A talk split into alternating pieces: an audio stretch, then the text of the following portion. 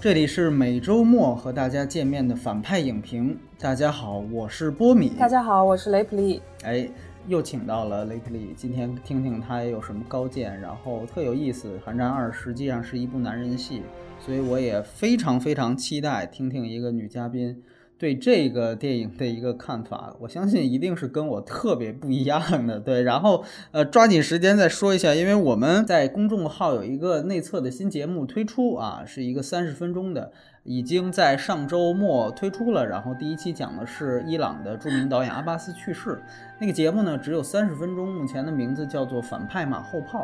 呃，不是聊任何电影，而是当月发生的电影大事件，比如说就像电影人去世啊，包括像呃一些发生的那种电影行业的热点新闻，比如说再有人下跪求排片，我们也会在那个节目里聊。所以如果大家有兴趣，呃，欢迎去关注公众号，因为那个只有三十分钟，所以它完全可以在公众号自己挂出来。我们现在的内测，所以就不会在大家现在听到的所有什么荔枝啊、喜马拉雅放出来。当然，每周一期的长节目是不变的，就像《寒战二》，所以。呃，这期来聊这一部其实票房已经非常不错的续集电影。首先还是先说一下它的几个必须要强调的影片信息啊。一个呢，就是说我也纠正一下之前在公众号里面的节目单说这个片子是二 D 电影啊，其实这个片子是只有三 D 版本啊。它并没有二 D 版本，它只有二 D 排号。有一个做发行的朋友告诉我，但实际上根本就没有任印发在内地印发任何一个二 D 版本，非常无耻啊！然后那个作为一个政治惊悚片啊，居然让所有的观众去看三 D 啊，这个真的太可笑了。但是呃，票房还是那么好，所以我感觉这个事儿一时半会儿也解决不了。但是呃，也跟大家强调一下，对对对，如果你特别痛恨三 D。啊，然后你也对《韩战》这种片子也没太大爱，嗯，那你就等资源吧。对对对，我觉得也不值得说，我非得力挺这个片子。没有没有，你就等资源好了，是因为这个三 D 版本这个事情太可笑了，太可笑了。然后呢，呃，这个片子呢，按说呢，本身是没有什么。暴力或者说是色情的这种镜头的，但是呢，这个片子其实本身牵扯到的这个正正反关系还是比较错综复杂的。这种片子在北美按说可能会被划成 R 级，对，主要不是因为它有更过分的镜头，主要是因为它讲的这个题材这个事儿。而且我觉得更年轻的观众，就小朋友去看也没什么意思，估计也看不出什么太大门道。呃啊，当然这里面有像有一些爆头镜头，这个其实也是 R 级镜头，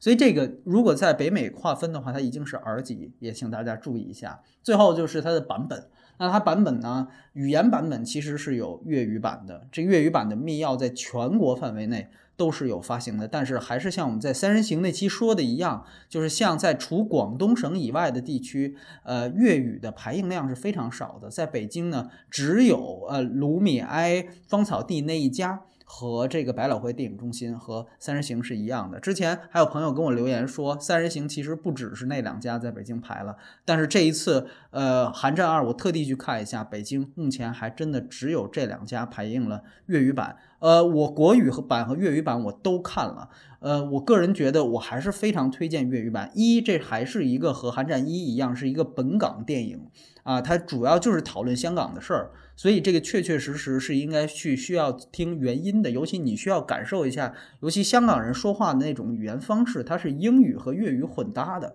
啊，那个那种粤语的方式其实跟这个广东的粤语都不太一样，对他们总是夹杂一些英文，呃，这个非常有意思。而且呢，像有一些呃，可能比如说大家觉得特别愣的那种吵架情节，在粤语版上看呢，可能就稍微显得会不那么突兀一点。比如说像开场郭富城那个呃那个悼词的那个环节，你如果听粤语，你会发现它是很押韵的，它那一段词都是极其押韵的一段。一段话，但是国语版就没办法做到了，呃，所以整体上来讲，有条件的还是去看一下粤语版。当然，粤语版也是三 D 的啊，没有二 D 版印发，所以除非你去香港，那么这是一个非常遗憾的地方。呃，至于有没有删节，目前呢，我们也没有任何的像港版的那些的对比信息。如果还是那句话，有在香港看过的朋友，欢迎给我们留言。当然，我们简单介绍一下他的演职员啊，这个导演跟编剧是梁月明和陆建清这两个人。呃，之前导过《寒战一》和《赤道》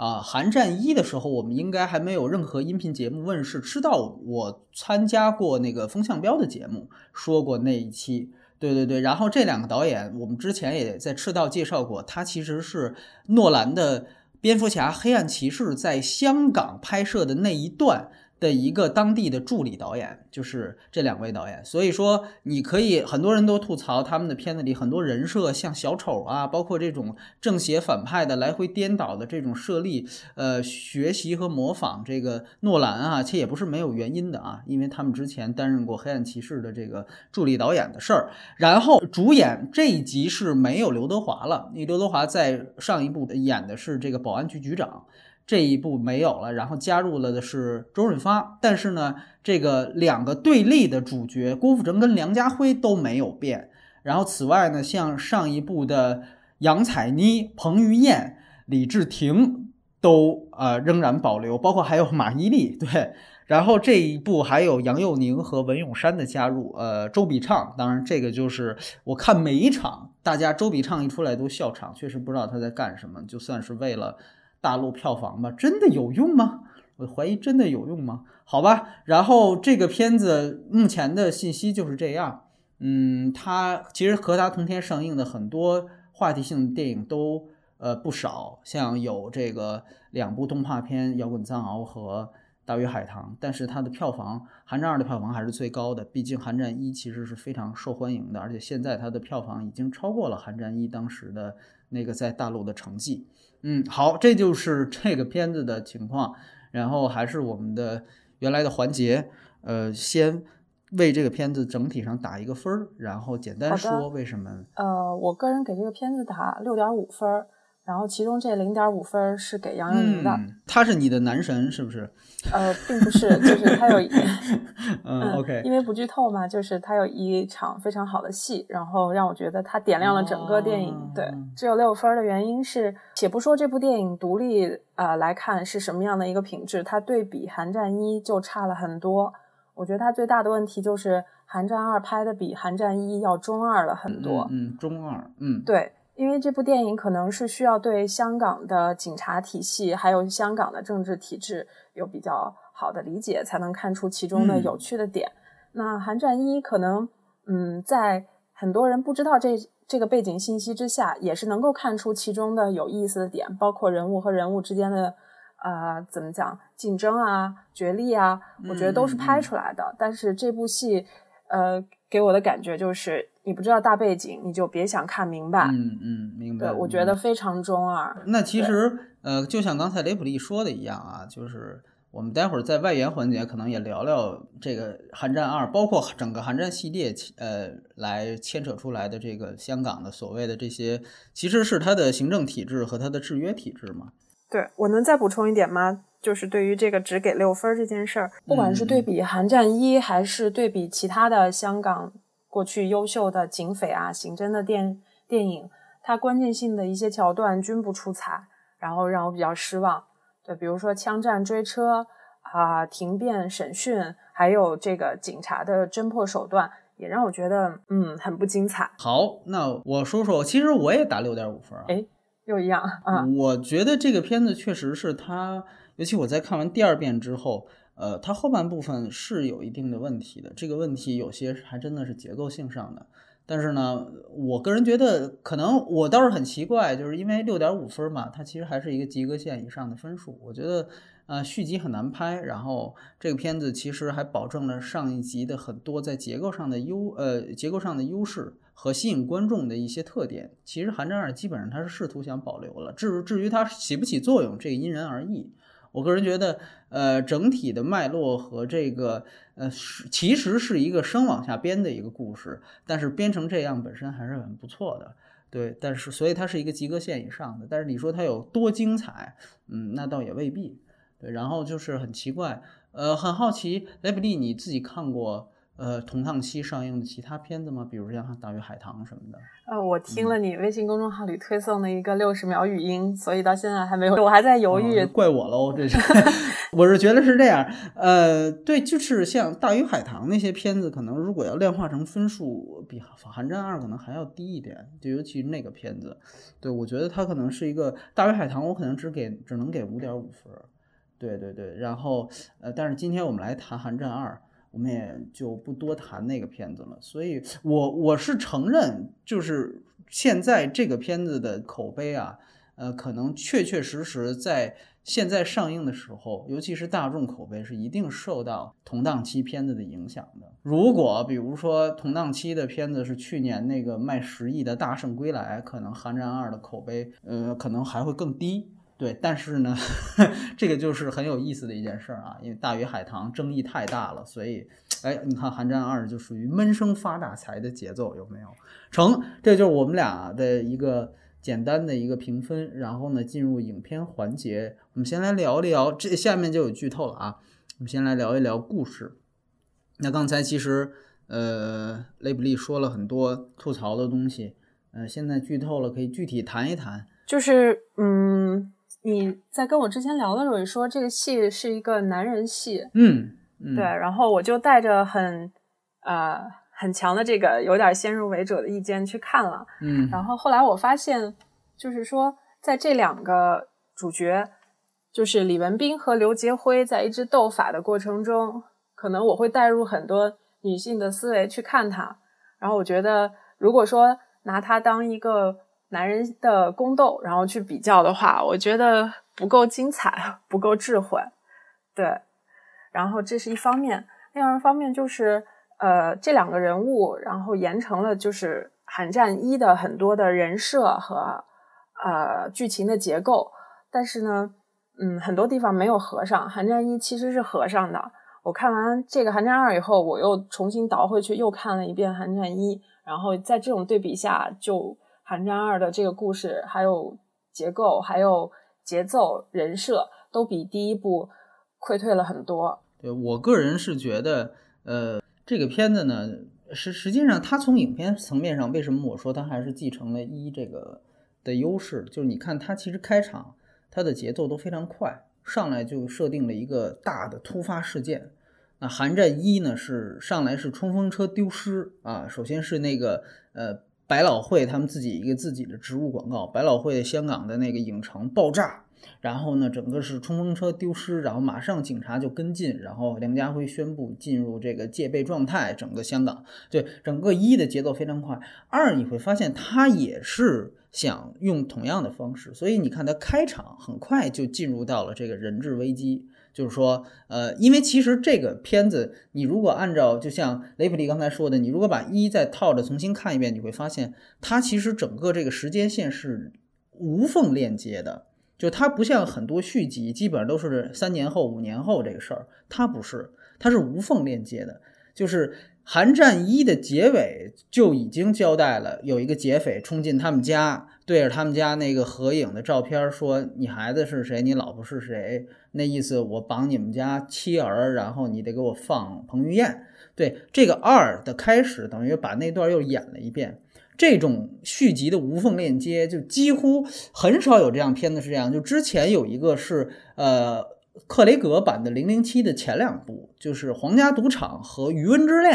那两个片子是一个无缝链接的状态，就是第二部上来是第一部的结尾。对，基本上很少有片子是这样，所以你会发现，这个第二部开始，它其实做了一个车非常好的，上来是一个突发事件，然后直接就是彭于晏那一场逃走的戏，就是地铁爆炸案那一场戏。呃，其实从这个呃观众和从一个动作片的角度来看呢，呃，那一场戏其实完成的还不错。其实我觉得可能是这里边《寒战二》里面为数不多的最干净利落的动作戏之一，所以呢，整个它其实延续了呃《寒战一》的一些在节奏上的优势，就很抓观众。然后呢，节奏也很快。按说就是，其实《寒战一二》是整体的第一类型是政治惊悚片。政治惊悚片其实上来你明明需要解释很多事儿的，但是呢，你看《寒战一》跟《二》上来都不废话。就是开始，我们先不说那些架构东西，先制造一个突发事件，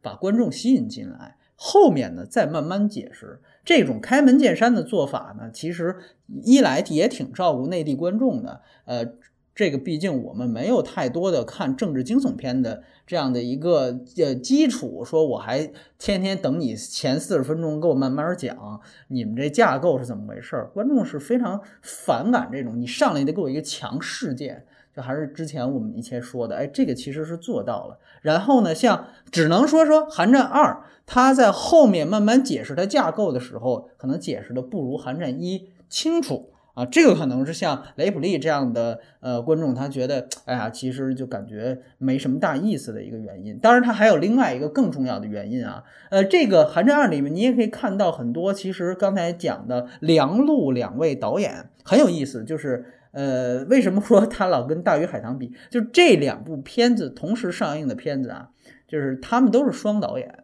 就是这个呃，《寒战》《寒战二》的双导演，你会发现其实他们对于影片的执行度和统一性是非常高的。那个《大鱼海棠》，你看那个片子显显示出分裂状，据说还说是因为那俩导演。啊，中间闹过分手，什么这个那个的，你就后来有人说，那你想那片子它多分裂的原因，就在因为他们那个是同性恋导演嘛。所以像《寒战二》这个片子，你看，呃，经过赤道，经过《寒战一》，你会发现它的整体方向是一致的。这个双导演本身的这个默契程度是非常非常高的啊。然后你也可以看到，他们之前已经开始有了自己很多标签。比如说，我相信雷普利待会儿会提到杨佑宁那场戏，就是自我牺牲的那场爆头的戏。其实这场戏在之前他们的片子《赤道》里面是同样的意思，就是我我要是记得没错的话，就《赤道》里面应该是文咏珊啊，《赤道》里也有文咏珊，然后呢？应该是他，然后当时是也是被爆头的戏，也是说必须得自我牺牲啊！他已经被被抓起来了，如果我不被干掉，那么这个就可能很多的秘密的事情就泄露了。所以当时呢，等于他和另外一个人就也不说话，那场戏就是没有更多对白，几个眼神的交流，然后就一枪爆头。那个呃。爆头那场戏的设置和赤道是完全一样的，甚至你可以也说，就是《寒战一》的结尾，彭于晏其实也是被狙击枪打伤的啊，他接过了他父亲，也就是梁家辉那角色的枪，然后梆就被打伤了。其实你会发现，就这种套路性的爆头或者被狙击枪打伤，其实是 这个梁璐二位导演的一个一贯的特点。和他们的这个政治惊悚套路是一样的，哎，算是个人标签建立嘛，对吧？然后呢，但是其实他在剧情上，我个人觉得，呃，最大的一个呃被解读的空间，呃，在哪儿？就是说，到底反派，也就是梁家辉和彭于晏幕后的这个人，他的这个呃，到底是代表的哪一方？啊，利益这个其实是非常重要啊。刚才呃，演职员介绍的时候都忘了，是非常对不起老的这这样一个演员，就是张国柱。张国柱，我们其实之前反派影评聊过他主演的另外一个片子啊，那就是《孤岭街少年杀人事件》啊。他演张震的父亲，因为他在现实生活当中呢也是张震的父亲。所以呢，这个张国柱其实很早以前就到香港拍过很多的港片啊，也演过不少的三级片什么之类的。对，呃，但是呢，这一部其实算是一个非常惊喜的角色。虽然这个角色本身可能后面大家会觉得他比较愣，但是其实从他的气场来看，还是比较，我觉得还是比较呃强的。呃，只是呢，大家现在的一个猜想的怀疑就是说，他们这一派势力。到底是代表着谁？这个其实是非常有意思的一个事儿。我的很多朋友，尤其看看过媒体场的朋友，出来都说这片子牛。我们说为什么牛啊？说这片子又是一个。十年继十年之后啊，又一个这种这个就是反大陆的这种就含沙射影的这种呃反大陆的情节，包括最后说你看郭富城还不够明显吗？郭富城对着这个张国柱对这个大反派说了一句 “get out”，就是你滚出我的香港，对吧？这个你看这多反动啊，这个这个那个的。想多了。后来我看着特别哎，我一听这事儿，我也特兴奋啊！我说怎么又这种片子还能上映？因为我们之前聊过赤道那个，当时是王学圻那个角色，其实非常明显，他因为就是大陆人，所以呢里边的身份也表达了那个其实非常明显的。当时就觉得，哎，这个能过审很意外。所以我一听到《寒战二》有这样的风声，我就想，嘿，这家伙这个是不是比赤道还得反动 什么之类？然后我也带着一个，那他们要怎么拍，最后才能？能过审呢，所以我带着一个极大好奇心去看的《寒战二》。后来我整个看下来，我发现压根儿不是这么回事儿啊，压根儿不是这么回事儿。呃，这个片子呢，其实呃，我这样理解就是，可能大家你说他有没有呃讲这种就是香港外的政治势力企图控制和操纵香港的政坛？这个架构显然是明显的，这个里边有一场开黑会的戏，都都交代出来了，对吧？就是说他们想直接改变香港的这个现在的政坛的人选，进行一个大的洗牌，这是非常明显的。但是这个幕后是不是这个来自大陆，这个可人家可没有说。而我自己看完之后，其实我反倒觉得《寒战二》，你知道吗？《寒战二》其实是一个香港主旋律电影。对我跟你的是一个主旋律电影。对。对吧？其实很多朋友他们都理解反了。这些企图颠覆香港，刚才说的开黑会的，想洗牌香港现在的这些政坛高层的人，他们其实都是港英余孽，都是原来英国政府在这个香港留下来的余孽。这些人企图复辟。你可以把它理解为港独势力的阴谋都可以，可以把它理解为复辟势力的阴谋也可以，是他们就是反派，最后被刘杰辉这批人给挫败了。有人说你是怎么得出这个现？其实特别简单，三层关系。第一，影片细节，你仔细去看，我就跟你说这几个细节。刚才提到的张震他爸爸张国柱，最后呃阴谋被挫败要撤了。哥们儿撤了的时候，在这个机场的 VIP 室休息。那场戏有两个关键的细节，第一就是他特意照了一下张国柱的护照，他那个护照是英国护照啊。你仔细去搜一下英国护照的封面长什么样子，你马上就知道这个最起码是 BNO，就是最起码是海外公民护照。然后，然后如果他就是英国本身护照，也非常不意外。啊，这个是一个典型的，那你就很能明白张国柱到底是谁派来的，对不对？这个还用还用那什么？第二就是这里面，其实我倒觉得呀，就是《寒战二》，我必须得说，它的两个植入广告做的是比那些什么《独立日二》啊那些好莱坞大片倒都倒都好的一点，因为它其实都帮助你影理解影片的细节。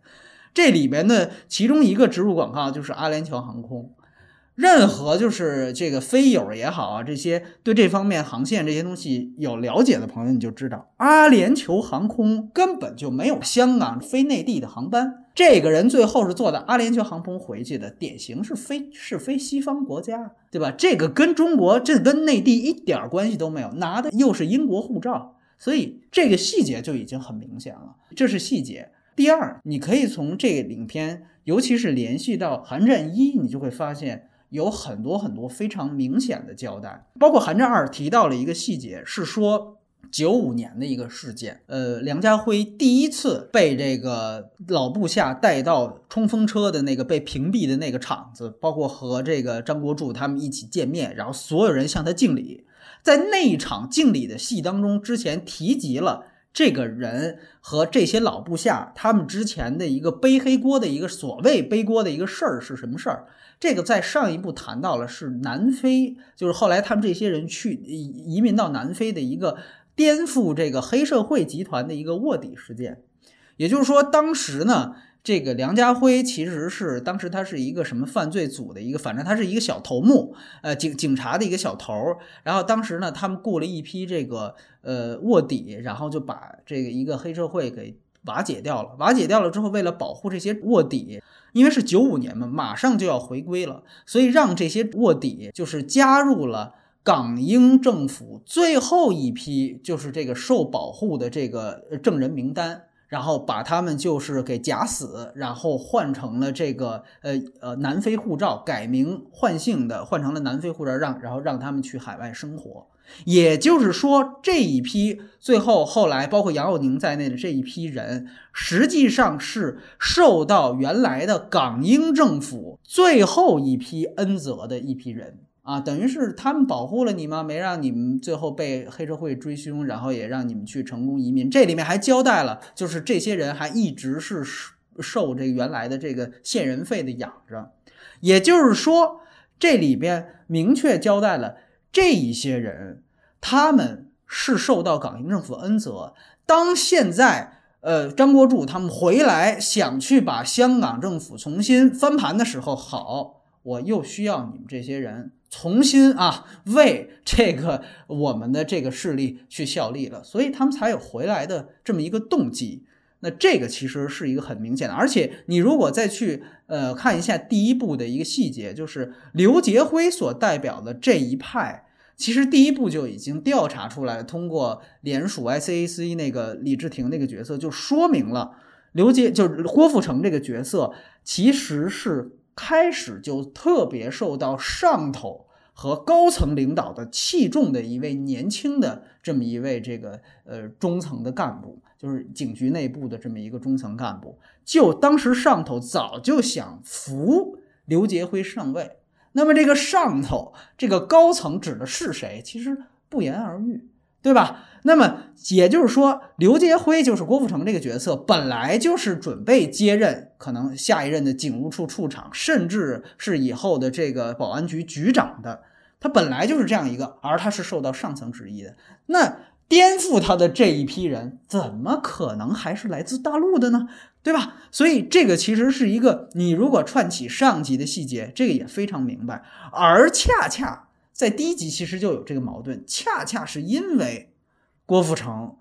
啊受到了这个器重，当时上头想劝退，其实岁数比郭富城大的梁家辉，想把他就给你就退休吧，所以他的儿子梁家辉的儿子，也就是彭于晏那个角色看不惯，才策划了这么一个阴谋事件，故意让这个呃郭富城的角色出为难，然后自己的父亲在上位。这个是上一部的一个整体的套路，所以这个你会明显的看到他们的一个对位关系。而且，我最后再说一个事儿，就是其实这是一个体制关系了。体制层面这一步其实就上一步它牵扯到了立法，呃，牵扯到了 ICAC 也是廉政公署以外，这一步它其实牵扯到了是一个立法会的体制。待会儿我们会详细的去讲一下立法会的体制在香港的这个整个的体制当中是怎么制衡这些官僚系统的。但是你可以非常明显的去，如果你了解的话，你会非常明白，就立法会整个体制也是向着政府的，啊，整个立法会的体制是一个极其亲政府、亲首脑，也是亲现在的特首的一个体制，呃，它分这个这个功能组别等等这些，这个。体制最后，它实际上，呃，由于它的亲政府，所以说，呃，这些反派他没有办法在立法会做更大的文章，所以最后才转为了有枪战的戏啊，包括有这个让李文斌直接在警局，也就是官僚系统内部啊进行这个罢免郭富城的这样一套行动的戏。这是因为整个他的这套体制就是向着政府的。那么我说回来，如果这批人就是大陆派来的，这样的一个向着政府的立法会体制，在这个体制内，其实就可以完成罢免刘杰辉的工作了啊，因为他们的功能界别其实是非常亲政府的。待会儿我们会解释一下。所以这里面当然，由于它牵扯到了更高层理想，所以这个也是《寒战二》的一个很大的问题，它没有在立法会这个本应该交代很清楚的这样的一个环节上，它含糊其辞了。就周润发的这个角色，他一定程度上，大家觉得他非常尴尬。待会儿我们在人设我也会细谈，原因就在这儿，就是他没有把立法会的功能和立法会到底是一个什么情况说清楚。因为这里确确实实是牵扯到一个更高层的一个呃政治环境和意识形态的问题，所以他只能含糊其辞。但是总体而言，从它的细节，从跟韩战一的联系，再到整个体制的这样的一个设定来看，显然这一批反派。于情于理，他其实都是非大陆来的。那么非大陆来的，尤其这里面你也可以强调，像李文斌这里面还有很多细节，比如他说我。行动可以，最后一场行动可以啊！零五年之后来的我一律不要，对吧？像这种话，你典型你去看，包括张国柱跟呃梁家辉的第一次见面，反派大反派跟梁家辉第一次见面，他们说的就是原来我们我们的人应该可以继续上位，包括开黑会的时候说原来香港怎么样生活，我们现以后可以让它像原来一样过得更好。这个话里话外说的原来，其实都指的是回归前。所以这批人是典型的港英余孽啊，于情于理都是这样。所以这个是我想就像一个答疑解惑一样的东西吧，我觉得是需要明确的，而且也只有这样，同志们，他才可能过审，才可能拿龙标。你看现在卖的多好，对吧？所以开玩笑，这个怎么可能是啊反动的十年啊？这个十年能能上吗？对不对？所以很显然，这是一个我觉得是大家可能现在因为一。现在看港片儿啊，看任何港片儿，大家都会往这方面想，所以呢，就是这个实际上成了一个惯性思维了。这个片子不是没有，但可能就恰巧是把情节理解反了。这种惯性思维还是需要去纠正一下。嗯，然后对这个其实是我想在这个环节说的一个很重要的信息。然后雷普利，你在故事剧情上还有补充没有？呃，嗯，对，就是。我其实很想跟你确认一件事情，因为你经常出去采访嘛。嗯呃，我很想问一下你，就是呃，你之前有没有接到信息，就是说《寒战》这一个系列它是整体编剧，就整个故事大的构架都做好了，这个 IP 已经完成了，然后他才分集去拍的，还是说我拍一集编一集？对我其实还蛮想知道这个信息。姜老板呢，其实是一个非常抠的人，就是这个片子我忘说了，他的出品公司是安乐。啊，姜志强之前也是像《色戒》啊，跟张艺谋、跟李安都合作过很多次。那姜老板其实是一个著名的，是一个以抠预算抠的极其死的一个铁公鸡的形象，在这个业内闻名啊。所以呢，像《寒战》这样的片子，显然是第一部如果卖了，那我们就做第二部，对吧？第一部如果没卖，那咱们就先放下。那其实显然，这个是一个走一步看一步、摸着石头过河的这么一个戏，所以我想这个设想或许是这样，你不能说完全没有。一般导演都会想到，就是啊，我们这个后面可能发展什么样，可能第一集就会留几个扣子。但是真正说把这个扣子给描实了，说根据这几个扣子再做一件新衣服，那这个是应该是没有那样的一个像漫威一样那种宇宙是没有的。嗯嗯嗯，那我其实是在《寒战一》的结尾看到了《寒战二》很多的伏笔，你刚才也讲到了，包括彭于晏坐在那个，对，他就无缝链接，对对对对对。那如果这个是提前设计好的话，那我觉得还是对两个创作者还是有有点想法的。但是我觉得我对整个剧情最大的不满就是，嗯，第一集里面有很多。呃，关于香港政治背景，包括警察内部势力的东西，它是通过人物、然后对话还有情节交代出来的。这个第二部，第一它没有交代，第二部就是你该如何向观众传达这个构架呢？嗯，首先我比较忌讳的就是通过通过演员台词直接讲出来说啊，我们是什么什么，你们是什么什么，对对对，这种我是比较忌忌讳的。虽然第二部也没有这样特别直白的人物对着观众直接解释这个背景的情况。但是他也没有通过呃人和人之间的交锋、几股势力之间的这种对比，然后把它展现出来。比如说第一部有特别呃有特别明显的一个就是呃李文斌和刘杰辉这两个人，一个是文官上位，一个是武官上位。其实他们性格中间有很多不一样的东西。然后第一季里面就有这个文官，然后掉书袋，最后被武官反驳，然后。啊，那武官一直看不上文官，觉得他可能没有这个业务能力。但是这个文官在现场枪战的时候又特别神勇，就是他们两个人这种呃双雄的这种味道是拍出来的，就是既站在不同的立场，但是呢相互呃又有欣赏又有博弈，但是又有两就是两种性格相互交织的东西。我觉得这个第一部拍出来，第二部没有。然后最让我觉得头疼就是第二部，他又加入了一个势力，就是立法会周润发。然后我觉得这股势力加进来以后，这两个导演就完全 hold 不住的感觉。然后周润发这个角色很奇怪，然后他在整个剧情中推动整个剧情，然后推动整个事件发展起到的作用反而不大。他难道就冲一张照片吗？很可笑是吧？嗯，他在前面。呃，两场停变戏，呃，我也没有听出任何有意思的东西，还不如第一部之前那个 ICAC 在那个审讯房间里分别对这两个人，就李文斌和刘杰辉展开的那场询问来的精彩。对台词、语言，然后演员的表演，嗯，包括其实，在立法会中间还有周围很多一起在他们这个法庭上面听证的这些人，我觉得都应该是能够拍出来的，就他们的反应啊，然后他们对这件事情，嗯，因为一场停辩发生的前后的态度的反转啊，这些东西都没有。对，然后你你提到你觉得他节奏非常快，然后从开头一直抓住了观众。我觉得开头需要一个强力的能抓住观众吸引力的部分，但是后面的结尾就是后面的情节要有一点节奏和轻重缓急铺排开的去呈现。但这边我感觉第二部就一直非常赶，一直非常赶，就着急慌忙的要把这个故事讲讲完，还没有讲明白。对，然后还有一个就是，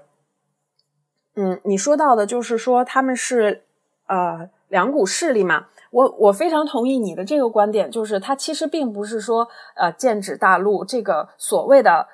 啊反派就是大陆派过来去干预香港嗯内部政治的。这我觉得这个纯粹就是很多人看完这种类型片子的 YY，就感觉哎，我发现了一个惊天大秘密，这导演好像又有话里有话，就觉得哎自己发现了一个什么了不起的事儿。我觉得这种惯性思维还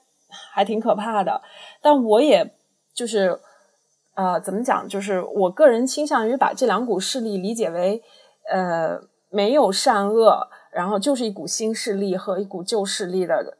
呃，这么两种力量。对我，我觉得如果导演能把这，就是李文斌和刘杰辉这两个角色拍的更加模糊一点，比如说他们正邪的这个界限不要那么分明，嗯，我觉得就是更有意思的。对我为什么喜欢杨佑宁那场戏呢？就是杨佑宁这场戏，它的作用不仅是杨佑宁自己，嗯，怎么讲？就不仅是杨佑宁的戏，它同时补充和完整了就是李文斌这个角色。其实他带出了李文斌这个角色作为一个老的香港警察。你看他以前是 O.G. 的嘛，O.G. 就是反黑，然后这里面的人多少都有一些江湖气啊、街头智慧啊，然后包括一些很激进的处理问题的手法。包括他们在办案中可能也会有一些兄弟情谊啊什么的。我觉得旧势力退去的时候，他未免会有一些伤感，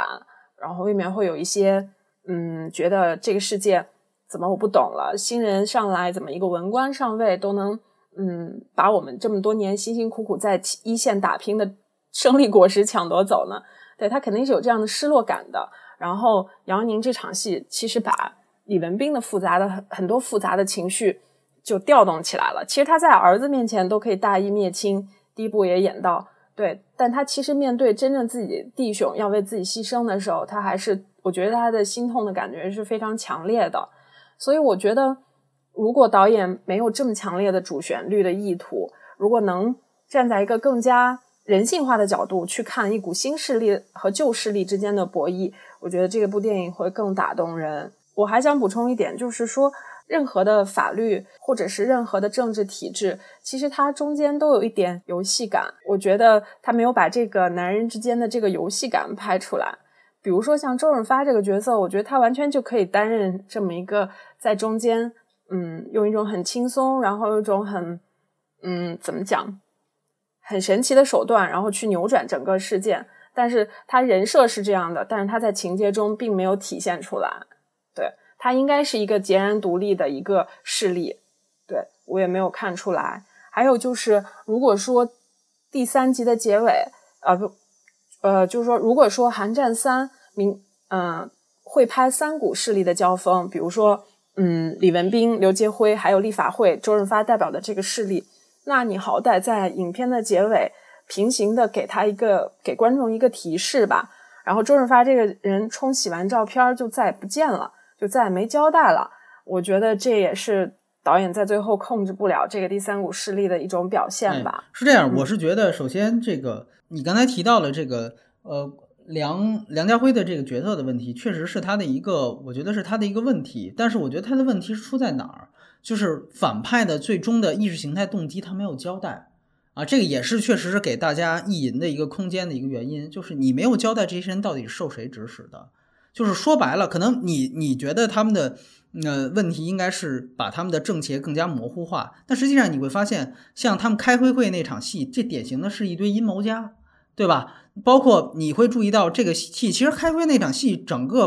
拍的还是不错的。它其实你会发现，这个片子典型的是一个好莱坞的一个这个这个这个摄影方法，就是典型的是那种高调摄影，然后然后用了三点布光，直到开黑会那场戏特别特殊，他突然放放弃了这种高调摄影，然后他用了典型的明暗对照，然后呢制造了大量的暗区，然后还包括这几个人哥们抽烟，所以有大量的烟雾，这种大量暗区配合大量烟雾，这典型的是那种。政治惊悚片的惊悚段落的拍法，黑社会有几场戏是这样，这典型的是一个开黑会，说这帮人完全是一个阴谋家的身份。所以，但是那场戏，如果你要注意到，李文斌也问过，说到底你们背后的人是谁？然后这个。张国柱的角色故意不说，所以他们背后是一定有人的。这个绝对不是说是一批人像树大招风一样啊！我对这个旧时代的感伤，我这个怎么样？这绝对不是那场戏，其实非常明显，这些人是一个阴谋家。然后只是说他们受谁指使的人，这个我觉得有一个非常大的问题，就是在于李文斌这个角色的人设，这个其实牵扯到人设的问题。但是我在这儿不妨说一点，就是说。就像雷普利所说的，他在之前连儿子都大义灭亲，为什么在张国柱一出现，他立刻就有点要同流合污的这样一个意思呢？说白了呢，一定是因为张国柱不仅仅是因为他这个个人的威信，而是他最后代表的这股势力和力量，确实也本身是李文斌他所向往的。那要不然是现实的这个社会环境确确实实是不够让他们满意。啊，然后这个时候，这个人看到了一个动机，就这个动机绝对不是个人化的，这个动机绝对不是个人化的。说李文斌自己谋求上位，那这个片子拍的太简单了，他一定是一个信仰化的，就是说我到底想希望什么样的香港出现在未来，什么样的香港是我眼中最好的一个香港，那只有这样的一个信仰上的一个高度。他才可能解释为什么李文斌这样一个在第一集那样一个呃非常能够大义灭亲，而且他在第二部的开始也呃有一个非常明显的对比，就是郭富城的角色是很重家庭的，他把家庭放在第一位的，但是李文斌不是。那么既然有这样一个对比，那李什么能让李文斌马上扭转过来？因为我们知道，能把小我放下的，能把这个家庭放下的，一定是一个有极其崇高政治理想的人。那他的政治信仰到底是什么？为什么张国柱一出现能马上他马上转变？他不断强调自己在警界工作了三十年，三十年前是是是什么是什么时候，对吧？正好是八六年的时候，对不对？那么这个时候你会想到，那其实是当然是九七前，对吧？当然是那样一一个一个时代，他从那样的一个沟摸爬滚打的地方出来的一个人，所以说我个人感觉。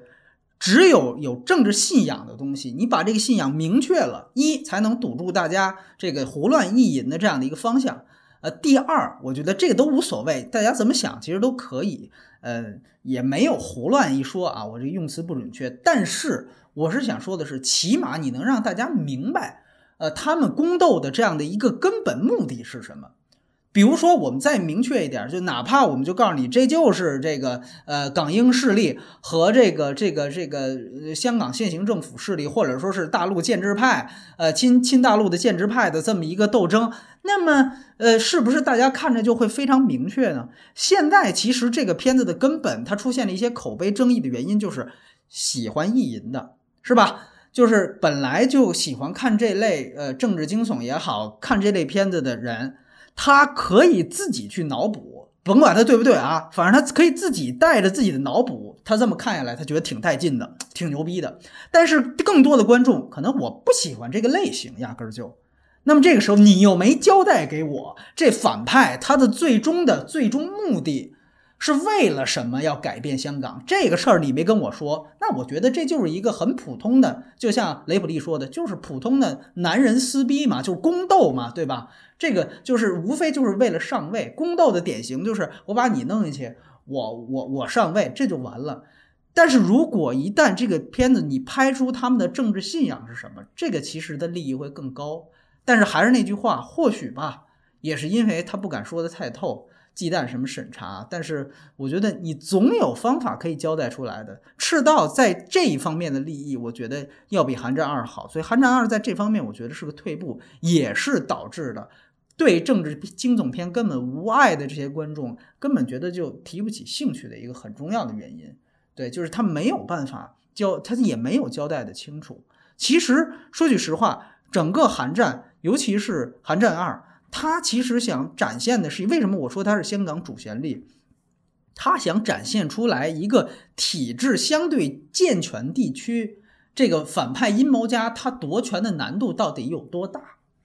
对吧？为什么我非得要先制造一个这个地铁事件，然后让这个呃在位者就是郭富城难堪，然后在这之后，我再在立法立法会发起动议，然后不成，我再去这个在警局内部再发起罢免。就你会发现，他试了多种的招，反派试了多种招，最后都不成功。你就会发现，整个他在整个试探罢免的这个过程当中，他其实了解你要在一个健全体制下把一个呃这个人物扳倒。这个整个体制是有一个多么复杂的一个状况，这个实际上是他的一个典型。但是还是那句话，你要扳倒他的目的，你要洗牌的目的是什么？你应该更清楚的交代的给观众。如果你因为哪怕是因为不能过审这样一个客观原因，不甭管你因为什么原因你没交代，对不起，那肯定有一些观众他是不买账的。当然，呃，这里还是得说，呃，这里面呢，其实就不说这些方面，他。在剧情上的缺点，我倒觉得，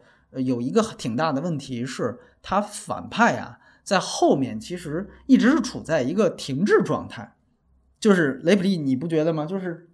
反派在后面没动作了，他其实就是三板斧，反派真正干干的事儿就三件，第一就是在立法会啊，鼓动这个周润发发发表动议。然后想问责这个呃郭富城，然后想把郭富城因为有这个立法会这边谴责，你就赶紧你就辞职吧，这是一个，最后没成功。然后呢，还有一个就是刚才提到的李文斌这个内部罢免，纠结一批人，然后把他想给罢免，然后也被这个郭富城利用这个交接时间长的这个时间，最后把这个事儿给挡回去了，最后发现了冲锋车的位置，然后。呃，最主要的中间还有一个就是隧道遭遇战，但那个呢不是反派故意的，说是想去弄死呃郭富城，完全是一个遭遇战。所以呢，基本上你会发现反派在这里面动作是非常非常少的，然后后面基本上就被人牵着鼻子走了。就是郭富城啊，给这个莫 Sir 发了一个这个烟雾弹，然后莫 Sir 就告诉反派，然后反派就带人去那个大坝里去剿灭去了。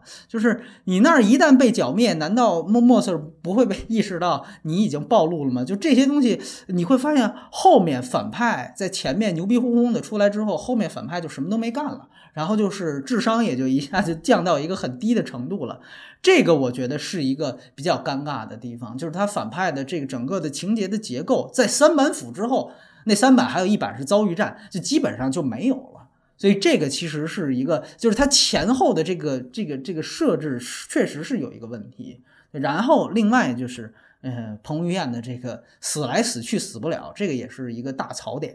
哦，我觉得大家对这个事儿，最后我发现每一场看到最后，发现彭于晏还在那儿躺着的时候，大家都惊了，对吧？因为你要知道，寒战一，彭于晏在最后可中了一枪，对吧？寒战一中了一枪，到寒战二，这人一点事儿没有，活蹦乱跳在枪战，在那个隧道里边各种枪战，然后最后又被打了那么多枪，最后你看哥们儿还健在呢，就是这个事儿确确实实啊，呃，咱们抛开所有他想表达的表意不说，单纯从剧作技法上，这个观众说不能下咽这个情节，我觉得非常理解，所以确确实实他这个精雕细琢的程度，尤其你在我再看了第二遍之后，确实。是有一定的问题的，反正，呃，剧情部分我就说到这儿，你还有啥补充吗？嗯，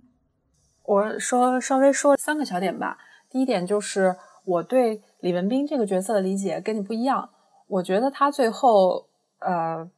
立场反转，并不是因为他有更多的政治信仰被唤起了。而是他感到了背后一股不可知力量的恐惧，他没办法，他被推着走，而且他儿子又夹在中间，他是实在没有办法做出的这么一个选择。呃，可能多少有一点他对过去权力的留恋，但是其实有一个细节，就是他在他儿子跑路的时候，也偷偷跟他儿子说，离这些人越远越好，他们不是什么好东西。对我觉得他不是完全认同这个反派的，他是被整个事件裹挟在前，就是裹挟前进的。对对，当然，因为其实，在寒战一的时候，他这个人设是非常的正面的，就是这个本身的反转就已经，我觉得就是有一点高不成低不就，就是你不可能把梁家辉完全塑造成反派啊，对吧？但实际上，呃，我说句实话，你仔细连同他在第二部的很多的细节去看，如果就这么抠细节，很多地方都是很怪的。比如说，那个他跟郭富城说：“你要保证我儿子不能死啊，他虽然有错，但是罪不至死。”我靠！韩战一的最后，他说：“当呃彭于晏拿起枪的时候，他就已经不是我的儿子了。他将来怎么发展跟我无关了。”我说的大义灭亲。完了，第二部说这种话，而且你去看看韩战一，他那样的一个杀人灭口的那样的一些动作，那是罪不至死吗？这要在大陆、香港，当然了，你要这么抠字眼，香港是没死刑，那你能说罪不至死？说句实话，他干这些事儿在大陆够枪毙五分钟的了。对吧？就是把钱家乐什么就直接就灭口啊！就是自己的，就是彭于晏是一个没有兄弟观的人，就是钱家乐明明是他的人，在第一集直接就弄死了，就灭口了。就是就是他，而且他后面结局，他跟他父亲对峙，跟梁家辉对峙，他也说的很清楚，就是为了我们的政治目标，死几个人算什么呢？就是。彭于晏是一个第一部黑到底的角色，然后，然后那个梁梁家辉才跟他大义灭亲，结果第二部两个人又是这个这个又是父父子同同命同甘共苦的这种，像你说的，好像被一个什么呃幕后势力挟裹着走，他们并不挟裹啊，我觉得非常，所以这个本身是一二部，因为他第一部太正了，他第二部如果再延续这么正的戏啊，他讲不下去，所以呢，他就把这个梁家辉往邪这边拉了一下，这个动作是一定有的。对，但是呢，确确实实，他这个人设本身，你抠细节，其实不不是完全能对得起来。嗯，你接着说，另另外两小点。第二个就是，如果这部戏就想拍一个主旋律，就想强调香港的这个司法独立的精神，那为什么到了第二部，ICAC 就听命于这个警务处处长刘杰辉？你不觉得这个很奇怪吗？为什么李治廷这个角色跟他就是组成了一个特别行动小分队？ICAC 这么一个在香港法治精神中代表呃截然独立，然后代表公正、公平、廉洁的这么一个呃形象，为什么跟他又搅和在一块儿？这个我觉得这个太扯了。对我觉得他整个第一部对香港这个司法独立精神的这种呃阐述，到了第二部，所有的风采都全部丧失掉了。这个是我也觉得很让我觉得奇怪的地方吧。呃，还有第三就是这个片子里面有场戏，虽然那场戏我觉得拍的很可笑，就是他们。呃，周润发和刘杰辉一段平行剪，然后就他们在一个黑板上画了一个象限，说影响一个人做判断的决策，无非就是金钱、个人、家庭、权利。最后他们俩得出同样的推理，就是说，啊，整个这个事情最后是有一股政治势力，有一股权力。对，然后我就觉得，啊，这个推演，第一，它作为一个呃推理的手段，用这么一个很形式化的。方式去呈现有点太怎么讲太浮夸，这并不是一个很很难做出判断的事情，就稍微动脑子想想都知道，肯定是背后有更大的势力在操控。对我觉得这是他导演功力的问题吧，他把这个东西想的太玄妙了。对，再一个就是刨去他中间说的这几个元素，嗯，最后这些人全部都是被背后那个更大的权力去裹挟的。那我想，可能是导演并没有想清楚这个他们所谓的背后的这个真正的幕后黑手是谁。我觉得他们可能自己也不太清楚。对，再一个就是这个象限还有一个很好玩的事儿，就是《寒战一》《寒战二》这里面所有的人物其实都是在这四个维度里面打滚儿。对，可能是围绕着司法独立这件事，在这四个维维度里面打滚儿。比如说《寒战一》一开始，李文斌遇到的是父子之间的。亲情和司法之间的问题，他其实也是因为这个事情被弹劾的嘛。但是到了第二部，刘杰辉妻子被绑架的时候，他又不管公共安全，然后压着这个彭于晏，然后就去跟那个绑匪去交易了。其实他在这个中间也是失，也是责任失守的。但是导演又很尴尬，他又非要树立一个正邪分明的正派，又非要拍主旋律，就导致呃。主旋律和人物的丰富度产生了矛盾，对，我觉得根本就没有所谓的正派和反派，在政治游戏面前，人都是在这个象限里面打滚的。所以我觉得导演可能第一是意图不明，第二就是他骨子不够硬。OK，呃，我们来谈谈人设。然后关于人设的话，我其实呃想说两点，就是第一呢，呃，韩战一的人设其实有一个亮点，是他在中间经过两次正反派的互换。这是其实是一个惊悚片，一个很重要的一个嗯一个噱头，就是我让你分不清谁到底是正派，谁是反派。呃，雷普利刚才说的，在政治游戏面前啊，没有正反派，这个实际上是一个很宏观的说法啊。我们说是这是一个很宏观的说法，但是就具体的这个职位上来讲，其实呃，韩战一设置的正反派特别简单，就是你到底拿没拿钱。你到底是不是受贿了？这个其实是一个特别具体的一个，就如果我设定你这个角色确实是受贿了，确实是拿了那五千万了，那你其实就是一个反派，对吧？那他其实是利用这一点来说这个第一，就是第一第一步，其实完全是以这个为核心来做文章。那么中间他经过两次这样的一个颠倒，就中间在一个小时的时候，就是刚才雷普利提到的那两场。ICAC 对两个副副处长分别审问的那场戏，它其实中间有一度是让大家觉得，哦，好像我们前面看了一个小时的这个挺道貌岸然的郭富城的角色，居然可能还有可能真的把那个五千万自己拿走了。所以在这样的一个情况下，这个时候那个剧情就发生了一个陡然的转变。其实。你会发现冲锋车的这个冲突在第一集的一个小时的之前就已经解决了。如果不是因为联署的加入，这个戏的冲突其实在一个小时之前就已经解决掉了。所以说，联署的加入实际上是一个对于影片推进动机的一个特别大的一个一个一个动机的一个续航的一个一个动力。所以说，那个片子实际上那是第一部的一个亮点。但是第二部显然它的正反派是非常清楚的。啊，它并没有这样的一个正反派的互换的一个一个一个反转在，所以这也使得可能第二部大家从无论是从惊悚片的程度啊，还是大家的代入感上，觉得没有第一部过瘾的一个原因，这个是我很认同的一点。然后再有就是像郭富城这个角色，郭富城这个角色呢，嗯，你仔细去看，呃，我能够明白他这个第一就是在在这一步开始的时候。呃，几次越权去，非得要执行这个依照绑匪的话去执行这个换人质的这个事儿，最后导致了彭彭于晏被弄丢，然后地铁的爆炸案。就你能明白这个原因在于哪儿？就是一方面可能像刚才雷普利说的，他可能是一个把家庭放在第一位的人，但是我觉得另外一方面是因为他在上一步的时候稍微的去越权，然后去利用联署的关系。去挫败了第一部的那个彭于晏的阴谋，这个事儿其实是给他的这个人物造成了一定的影响。影响在于哪儿？就是说我在一个非常时期，就是可以用非常方法的。这个实际上是这一部里面郭富城的一个很重要的一个前面出现这样一个纰漏的一个很重要的动机。他实际上呢是很好的承接了第一步留下来的一个扣子。就是哪怕你是一个自以为你自己在行呃在行使一个正义之事，但是你使用的这个呃这个手段实际上是有一点程序问题的。那这个事儿本身是不是你应该继续这样坚持做？那实际上第一步挫败彭于晏阴谋的这个事情，使得郭富城认识到，哎，我是这样做是没问题的。所以你会发现，当他的妻子被劫持之后，他仍然。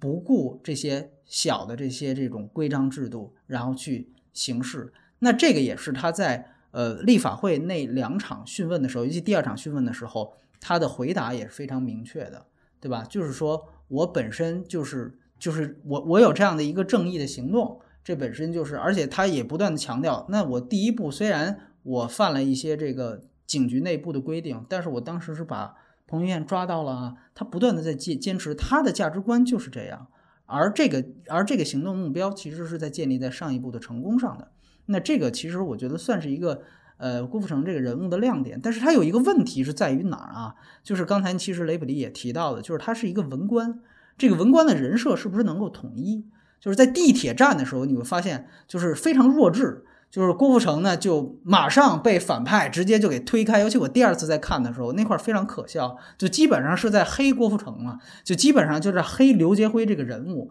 就是极其蠢。就是要上车的时候，彭于晏把他一推，完了之后，后面杨杨佑宁还是谁把他把他把他一再再往往旁边一扒，然后那个基本上这郭富城就没辙了。然后就就是这么一个，就是这么一个非常简单的两个动作，然后人家就跑掉了。就是在那样一刹那，就郭富城跟一个路人甲是没有任何区别的。在这样一个人设呢，如果你说他是一个文官上位，天天是坐办公室的啊，你说他在这样的一个情况下出现这么一个呃人设是说得通的，没有问题啊。尤其是有李文斌那样一个更强势的角色的对比，这是非常好的。哪怕你在这一方面就是在黑他。但是你会发现很怪的是，在隧道那一场遭遇战的时候，郭富城又变得无比英勇，最后把这个彭于晏就击中了好几枪。整个这个前后的这个他的开枪能力，以及这个对于罪犯搏斗的这方面的临场能力，他到底是高是低？这个其实是他，就是说你对于他文官特点的塑造，在这一集其实是有冲突的哈，没有起来。所以这个其实我觉得是一个呃非常大的问题。然后。其实就是你刚才雷普利提到的这个郭呃周润发的这个问题。周润发其实，嗯，很多人都说说他的存在感在于哪儿？难道就是一个洗照片的吗？就其实啊，这个还是必须得说，他的整个存在感最强的还是在立法会，还是在立法会。就是说，其实两部寒战的整个，它作为政治惊悚片的，它的一个整体套路是什么？其实是统一的。两部寒战都是。这个正派或者反派，他们在推翻另一派的时候，他们借用了一套官僚体制以外的系统。第一步就是借用的是廉政公署 （ICAC），第二步借用的就是立法会。所以这里面当时当这个律政司司长去说服呃周润发的时候，周润发说了一句话：“你这是立法干预司法。”但是立法会。在现实的香港政治体制当中，是可以这么干涉的吗？是可以的。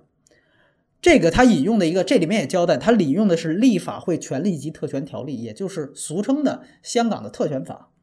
整个这个特权法，它其实是赋予整个香港立法会和他的所有的议员，包括特首，他的一个多项的特权在于哪儿？其中就有一条是他可以传唤，他有传唤作证的权利。而传唤作证任何人这一条权利，实际上是立法会议员经常用来监察政府施政的一个重要机制。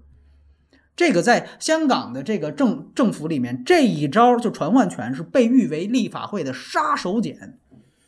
所以，立法会在这几年，尤其是香港政局不稳的这几年，是多次曾经利用特权法传召过香港官员和政治。到这个议事的这个会议来作证，或者是我直接调查你政府或官员的不正当行为的。那么，尤其这里面还有一个细则，就是尤其当一个涉及公众利益的事件发生的时候，立法会是可以成立专责的委员会进行调查的。所以这里面就有了，你看要组成说服周润发他们那些律师组成了一个专门的委员会。那么这个委员会，它就可以，比如说啊，召唤证人啊，包括出示相关文件呀。这个其实它的目的就是为了监察政府施政。那么当然，这个也一一贯是有有争议的，就有很多人说，因为其实香港，呃，因为它毕竟这个，如果你要是天天法律被这样滥用的话，一来是影响效率，二来是你一旦这样公开的去质询，它会很多，比如说去公开很多一些保密性的协议等等。而且香港本身是一个一向崇尚是自由经商啊、自由法治的这样的一个一个社会，就是自由是为先的，所以这样天天的这样去制约，这也是很很大争议的。但是在近年，由于香港社会动荡，立法会动用特权法是一个非常大的一个热点事件，所以在香港来看，这个电影拍的其实是很切题的。在一四年底，也就是可能这个片子刚刚筹备剧本的时候，当时。香港发生了两个事儿，是动用了立法会的动议。一个就是当时立立法会通过的一个动议，是调查战中事件的黑手到底是谁。这个我相信是直接启发这个电影的一个非常重大的原因。当时立法会就强调战中的事件幕后一定是有境外势力操控，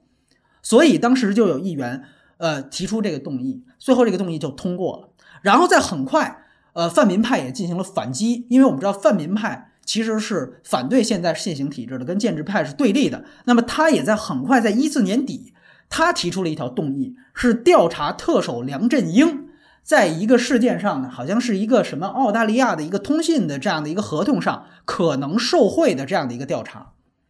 啊，他也发起了这样一个动议，但是那个动议就调查特首是否受贿的这个动议被否决掉了。待会儿我们会讲，因为立法会本身是亲政府的，它的这个政体其实设置的是极其亲这个这个特特首本人的，所以那个投票机制本身就是向着特首的，非常有意思。但是这里先抛开不说，你就你就能明白，立法会这个事儿在香港实际上在这两年是一个极其热点的事件，因为战中是热点，那么怎么调查战中黑手，这个全都是热点，所以呃一四年底发生这两个事，包括调查特首，都是非常大的事件。那么回到《寒战二》，你会发现，当郭富城在地铁站，他把疑犯彭于晏弄丢了，并且造成了地铁站的爆炸，引起了公众恐慌之后，这等于就发生了刚才提到了可以引用特权法的发生的涉及公众利益的重大事件，所以。立法会的议员可以在这个时候使用特权法进行问责，那么这个时候你就发现整个反派的思路也是在利用这套体制，于是他们去动用已经是他们人的律政司司长去问了周润发，说你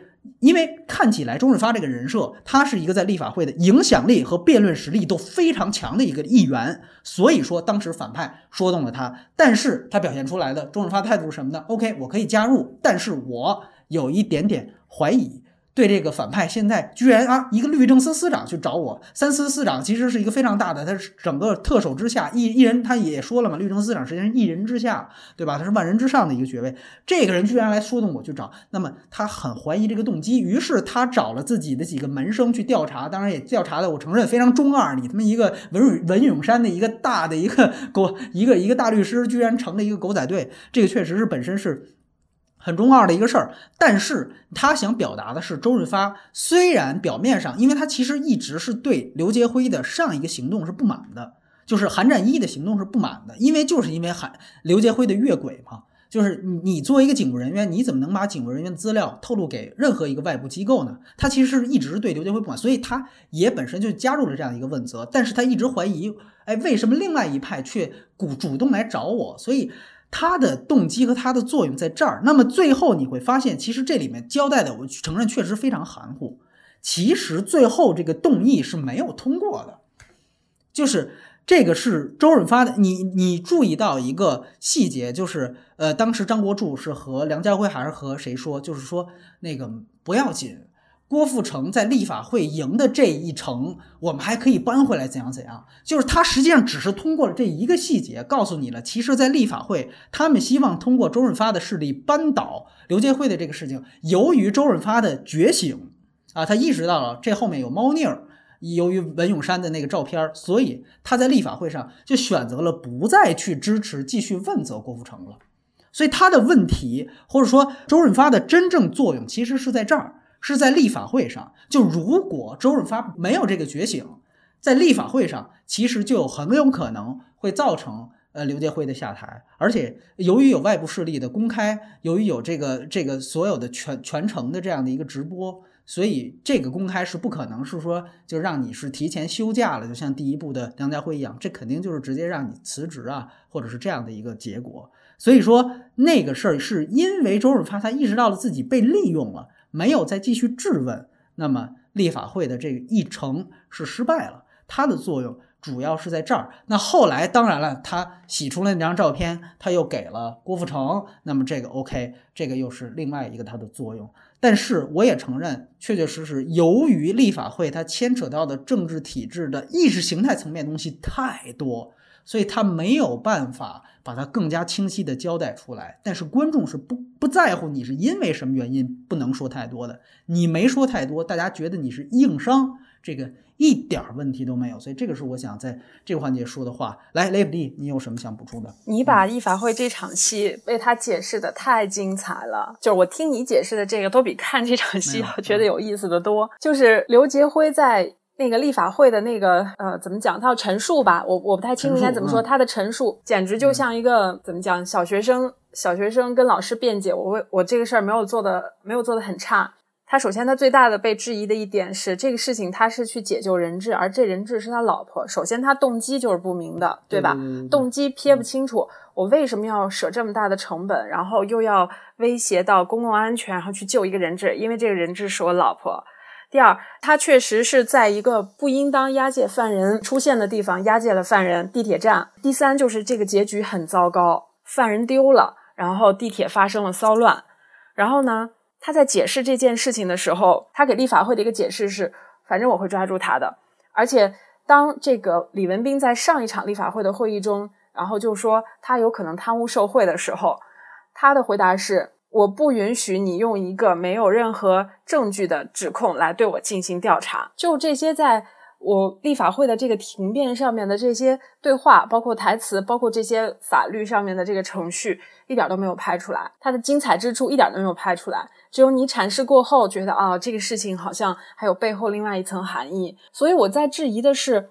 你说香港是拍不出来这么。精彩的庭辩吗？并没有。过去香港的那些，就连 TVB 都拍得很精彩，为什么到他这边就拍不出来吗？难道真的是有很多事情没法说吗？就是我觉得，我看一个作品很重要的一个原因，就是看他怎么去表达。你再有多大的野心和多大的想指涉的东西，那你必须要很好的去把它呈现出来、表达出来。还有就是，很多人在后面就是说。嗯，去问就是一个疑点，说有一句台词说，嗯，背后有更大的势力，或者是说，呃，只要这个人是换届的人，始终都是我们自己的人，那换谁又有何不可？这两句台词，我不知道导演是故意加的，还是他无意加的，被过度解读的。就是说，我有时候也会想，创作者的意图，如果他是他不是故意加的，他只不过是被过度解读了。那是一种说法，很可能是你这个片子整个的调性，或者说你要表达的主题，给观众造成了误解，没有 get 到说这个新旧势力分别代表了什么，这是一种。那这就是你能能力问题，能力和你的能力问题。那如果说你是为了要求要求追求一个耸动，追求。就是大家对这个事情的过度解读，然后吸引眼球，然后把这个东西两句不明所以的台词插进去，那我觉得这就是他创作动机的问题，就非常令人不能接受。嗯嗯，对你明明拍的是主旋律，你还要加这么两句能够引起人误解的东西，而且你是不是也会想到，现在所有人对这种香港涉及香港政治的电影都会戴这么一层有色眼镜去看，你故意放了这么一个点。那如果是这种动机的话，我就绝对不能接受。我个人嗯，补充一句，就就就你说的这点，就是显然他是有这个动机的。所以我才把它理解为他典型是在说港英余孽，因为这个事情就还是那句话，他最后那个护照那个事儿太明显了，他给了一个特写镜头交代。就如果你不照这个护照，我觉得你可能就是因为没有人规定非得一一拍飞机场的戏先得照护照，对吧？你是你没没事前拍什么护照封面呢，对吧？这个我觉得是显然的是一个导演有意为之的东西。然后再一个就是呃，我刚才其实提到了那个植入广告，还有另外一个植入广告。我忘了说，就是这里面那个呃，彭于晏和张国柱送给了梁家辉一副眼镜儿，那眼镜儿是溥仪，是吧？那眼镜儿是溥仪眼镜儿。然后当梁家辉在那场停面戏之前，他把那个旧的呃眼镜换了下来，他把这个溥仪的眼镜戴上去了。那溥仪是什么意思？我以为这个眼镜是一个什么新型的侦查手段啊？对，并不是。但是我觉得他在就是呃符号上是一个点题的作用，就是实际上你能明白，溥仪大家觉得其实就是傀儡嘛，对吧？就是被一个，就这个其实非常明显了。那么当时其实你就明白哦，梁家辉，我为了要 OK，我接受了这样的一个，等于说我被说服了。哪怕是我我你说他没有表现出太多被强迫，基本上是被利用嘛，我接受这个被利用了，我把这个眼镜换上去。导演交代了这样一个，所以这是非常非常明显的，他后面一定是有力量的，他非常指明的告诉你这个力量是存在的，只是他没有指明这个力量到底来源于哪里。但是我觉得，如果你说来源于大陆是绝对说不通的，所以来源于港英势力是非常非常呃合理的一个解释，包括那个护照的细节。嗯，我也认同。嗯，我大概没有什么，但是有有一点就是我很喜欢李文斌这个人设。我从第一部到第二部，唯一让我有认同感的一个角色就是李文斌这个角色。他身上有特别多老的老派香港警察的办事作风，兄弟情谊、鲁莽，然后无莽，但是又很警觉，然后又很缜密。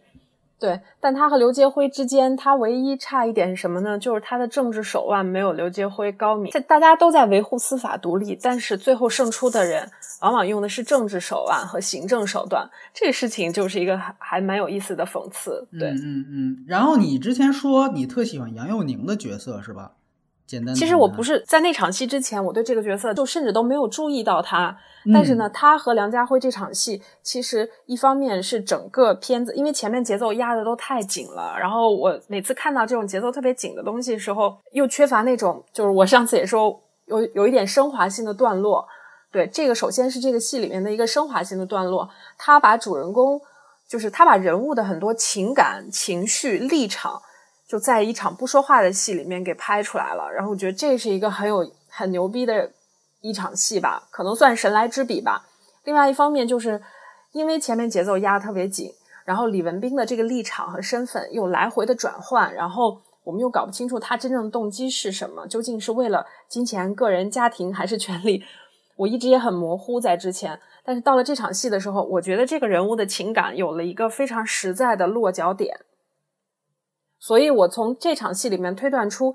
就是说他可能。李文斌这个人没有真正的所谓的政治信仰，他可能就是为了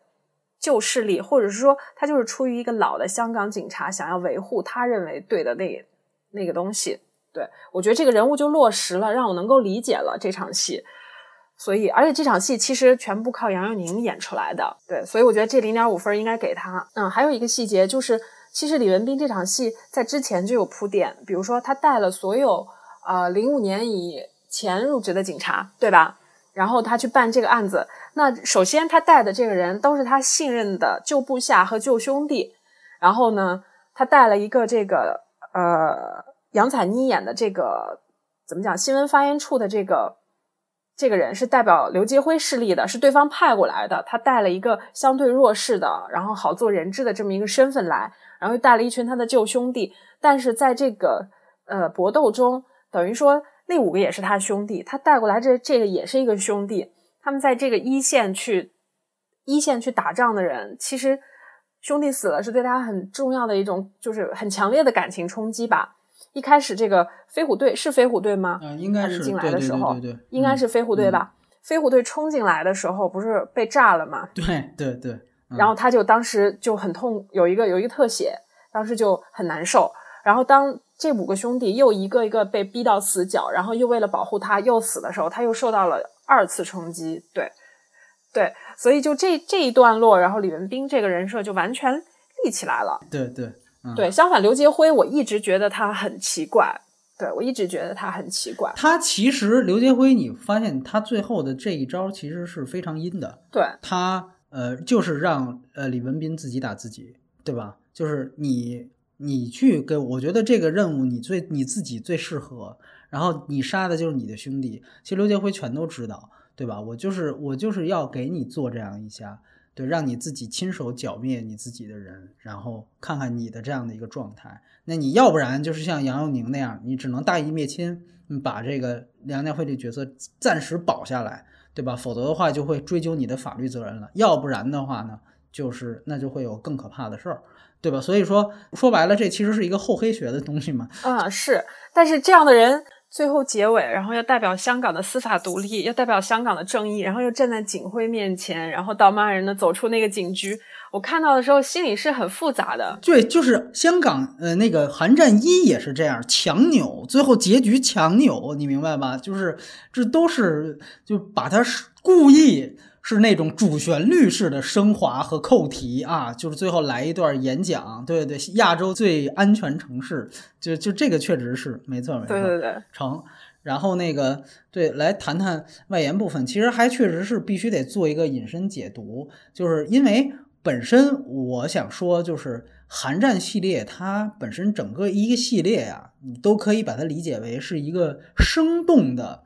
呃，这个威权体制的一个。科普课啊，两堂科普课，就是说，呃，首先你必须得说，就是像香港啊，从来都不是一个民主地区，这个呢是可能很多人的一个误解。香港从来就是它回归之前也不是啊，就是它的这个行政主导特点，它的整个政府架构是典型的行政主导特点，就是一切是以政府的架构为先啊，也为权力最大。它的这个行政主导特点是非常鲜明的。由于这么鲜明的一个行政主导特点，所以甚至导致了它长期以来被内地的左派片面的概括为是一个独裁体制。那么也用来解释当时啊这个亚洲四小龙经济腾飞的原因，就说亚洲新四小龙的经济腾飞时期其实都是一个独裁时期。啊，这个其实，呃，你只能说它是有这样一个原因的，因为它有行政主导特点。但是很显然，它并不是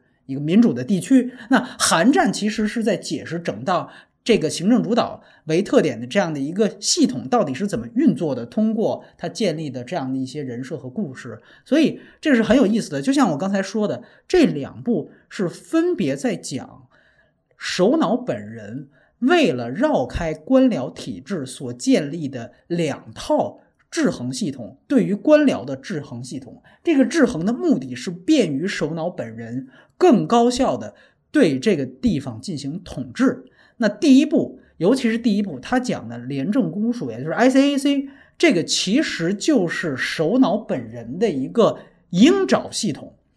啊。当然，这个首脑九七之前。叫港督，九七之后叫特首，这里明确一下。那现在你也会明白，其实 ICAC 这个机构它是直接服务于特首本人的，以前是港督，就直接服务于首脑本人的。其实这个机构说白了，有点像什么呢？有点像内地现在的这个啊纪检委啊，纪检委甚至。都不是政府的部门，这个我们知道，它只是一个党内监察机构。所以，这个其实韩战一讲的 ICAC 这个系统，其实是代表着几千年来东方官本位体制下的一个特别鲜明的特点。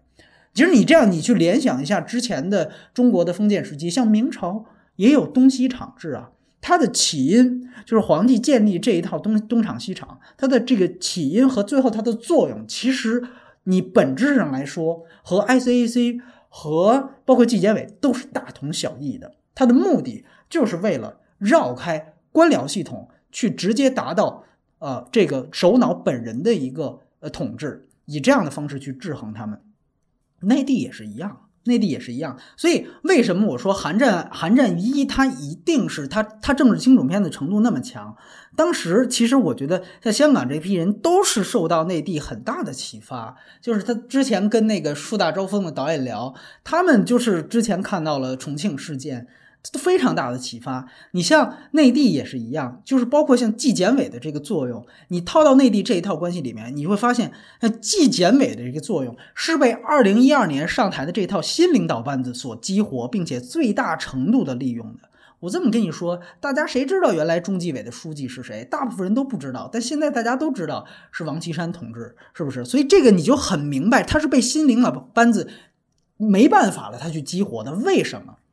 主要就是因为他需要去清查啊，周永康反党反革命集团以及军队里面的徐才厚、郭伯雄反党反革命集团。因为郭呃，像周永康这样的反反党反革命集团，周永康本人之前是政法委主任，他本人就是公安系统的最高领导，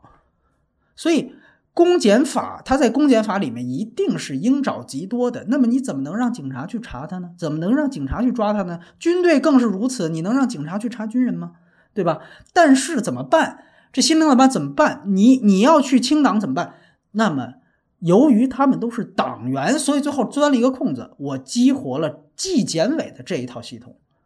这个其实就是典型的利用官僚体制之外的一个党内的监察系统，最后去把这些人肃清的一个典型的特质。这个和郭富城在寒战一里面使用的方法是完全一样的。就是由于搞政变的这批人本身就是自己人，他们就是警察内部系统，我只要一查就肯定有内鬼，他查不下去，最后没办法，我只能用一个非常方法，把这些资料透露给了一个外部组织，就是 ICAC。那其实你会发现，这个和内地像很多就是类类似的这种威权体制的体制方法，它建构的方法是一样的，所以你会发现总是有呃相同的类似的事情去发生。那么你尤其你去看《寒战一》里面，呃，雷普利应该也记得，ICAC 当时，呃，梁家辉说说，你们其实是可以在没有任何证据的情况下，就可以扣留任何一个公职人员，起码四十八小时。那这个其实和我们这边的双规是大同小异的呀。对吧？其实双其实双规是一个很模糊的概念。你细究这宪法的话，其实它是一个很模糊的概念。你你你你不是执法机关，你怎么能够对吧？去去扣？但是它其实就是有这样的一个空子，所以你会发现，这个是鹰爪体制在没有权力根本制衡的一个体制下，鹰爪体制是对于这个蛀虫肃清蛀虫是起到最好方法的一个体制作用。但是，它也遗留下了一个非常大的问题，就是说，那当这个鹰爪体制本身越来越大的时候，本身越来越庞大的时候，它是不是会在庞大之后也会出现官僚系统所可能滋生的那些问题呢？那这个问题就深了去了。所以，你其实你可以去看看，比如说以前封建时期像阉党乱国的那些事儿，你自己就能找到答案。这个确实是写明，所以这里再强调一点，我觉得他一个人设上的亮点就是韩战二一人就是为什么郭富城在第二部可以堂而皇之的为了解救自己的妻子而去各种越权，实际上就是因为他在上一部那样越权的把警务那个档案内部的资料去去越权的违规的交给 ICAC 获得了成功，他认为有了这样一个好处，所以他在这一集还是这样做，就是。用这套鹰爪体制去制衡，包括去讲这种制，就是用一些非常方法吧。按照他的话来说，就是用非常方法达到目的。这个实际上是非常诱人的，尤其是在你你在权力之位的时候，是非常诱人的一个方法。所以这里面周润发不断在说嘛，正是因为你们这些当权者自己定义了什么是非常时期，对吧？他为什么说非常时期也不能用非常方法？因为非常时期这个事儿是你们自己定义的。你这个时候你再去理解他为什么不满郭富城开始的行动，就是由于我的妻子被劫了。所以我就定义现在是非常时期，那我是不是就可以胡来？我就可以用一些非常规手段？那如果这样说，今天是你的妻子，明天是他的妻子，后天还不定是什么事儿呢？这套制度到底还有没有用？实际上，这里面深埋了这样的一个有一些思辨的一个政治主题是比较有意思的。当然，呃，延伸出《寒战二》来说，其实《寒战二》里面他所讲的这一套制衡体制，就像刚才提到，其实是立法会。但是我必须得说，这就为什么刚才话说一半，立法会其实原来在香港整套政治体制里面根本就是一个幌子。开始你看起来你觉得立法会如果对位大陆的体制啊，你看看起来挺像人大的，因为它立法嘛，对，哎呀，但其实我告诉你，它长期以来它也就相当于一个政协，它就相当于一个政协。就是为什么？为什么这样说？就是说是立法会。是有权弹劾首脑的，他是有权弹，原来是总督，现在是特首。再说一遍，但是你知道吗？长期以来，在立法会建立之后，港督本人是直接兼任立法会主席的，这个是特别荒谬的一件事情。这就是一套典型的裁判和球员是一个人的那种体制。你知道裁判跟球员是一个人，所以啊，现在当然不是了。呃，其实这个先例是由谁开的呢？就是由末代港督呃彭定康开的先河。彭定康是第一个放弃兼任立法会主席的港督。那后来所有的特首也都不再兼任立法会主席，要不然这个真的太荒谬了。所以我一直在说，香港从来不是什么民主体制。你会发现，当然，即便现在不再呃兼任，但是现在的这个。法法律包括基本法明确规定，特首是有权解散立法会的。说白了就是立法会是否合法，这是特首说了算的，是最高首脑说了算的。原来港督也是这样，所以说立法会其实压根儿就是一个很尴尬的一个地位。当然，韩正二的另外一个，这里就说韩正二的一个更大的遗憾之处在于哪儿？他没有办法表现立法会的这个核心问题和核心特点。其实立法会为什么说它是特别特别亲特首的，包括甚至是特别亲呃现任政府的？原因就是在于立法会本身还有另外一个核心的一个体制，现在天天在香港被人炮轰的一个体制，就是它的功能组别体制。它的功能组别体制决定了这个立法会本身，它通过的所有法案几乎全都是政府意志。什么叫功能组别体制？就是你知道，真正香港直选出来的议员，就那些呃区每个区选上来的那些议员，他只是其中这个立法会的其中一半的组成部分，另外一半。是叫功能组别，就是说，呃，他把香港分成了大概二十几个这个职业，一个几个职业，然后这二十几个职业呢，每一个职业等于出来的一堆选票，这些选票是当当地的这些职业的代表。看起来这是一个好像表面上没什么问题的，但是这个功能组别，首先它所覆盖的很多的这个职业的选票，其实都不是个人，全都是公司票和团体票，比如说某某渔业公司。这个是就可以作为一个投票，那投票的人是谁？就是渔业公司的老板。所以整个功能组别大量的投票的人，说白了就是香港的大资本家。整个大资本家在整个立法会里面是有一半的话语权的。然后另外一部分就是它的这个功能划分其实是极不清晰的。很多香港早就没有人从事的一些职业，当时有人举过一个例子，就是渔农业里边有一个什么什么细分渔业，它里面有六十个选票。但当时他们后来有记者去查，整个那个渔业的人从事者就不到六十票，就说你这六十票是怎么来的？但是说整个教育体制给教师的票一共就三十票，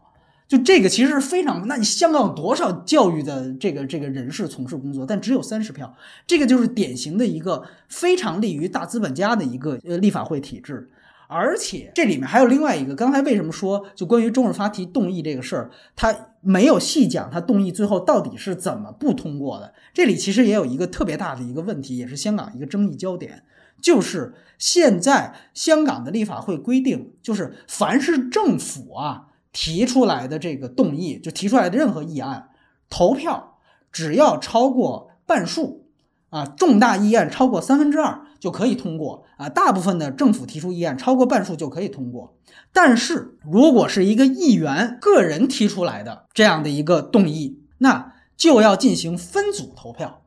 首先就是功能界别进行一组投票，然后剩下的一些普通的独立议员进行一次投票。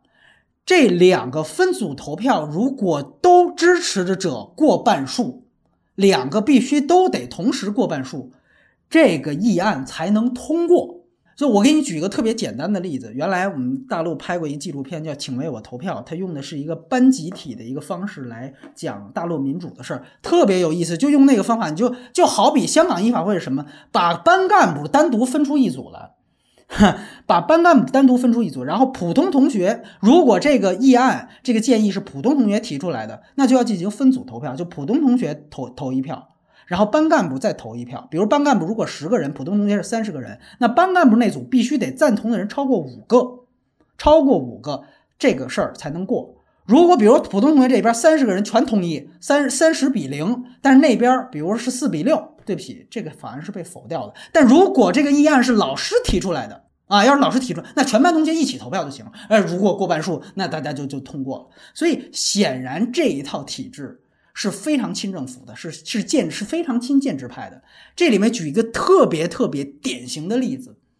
就是香港几乎每一年都在推行的一个关于大陆的一个议案是什么议案呢？就是二十七年前发生了一个事件。那个事件在香港那边造成特别大的影响，香港一直想平反那个事件，所以每一年香港都有议员在立法会要提出平反那个大陆事件的那样一个议案。结果每一年那个议案由于是普通议员提出来，所以就要进行分组投票。每一年的投票结果，现在大家可以去网上查，都特别有意思。就是普通议员这边从来都是赞成票绝对意义上的超过半数，但是每一年功能界别那那一组的投票都是反对票居多，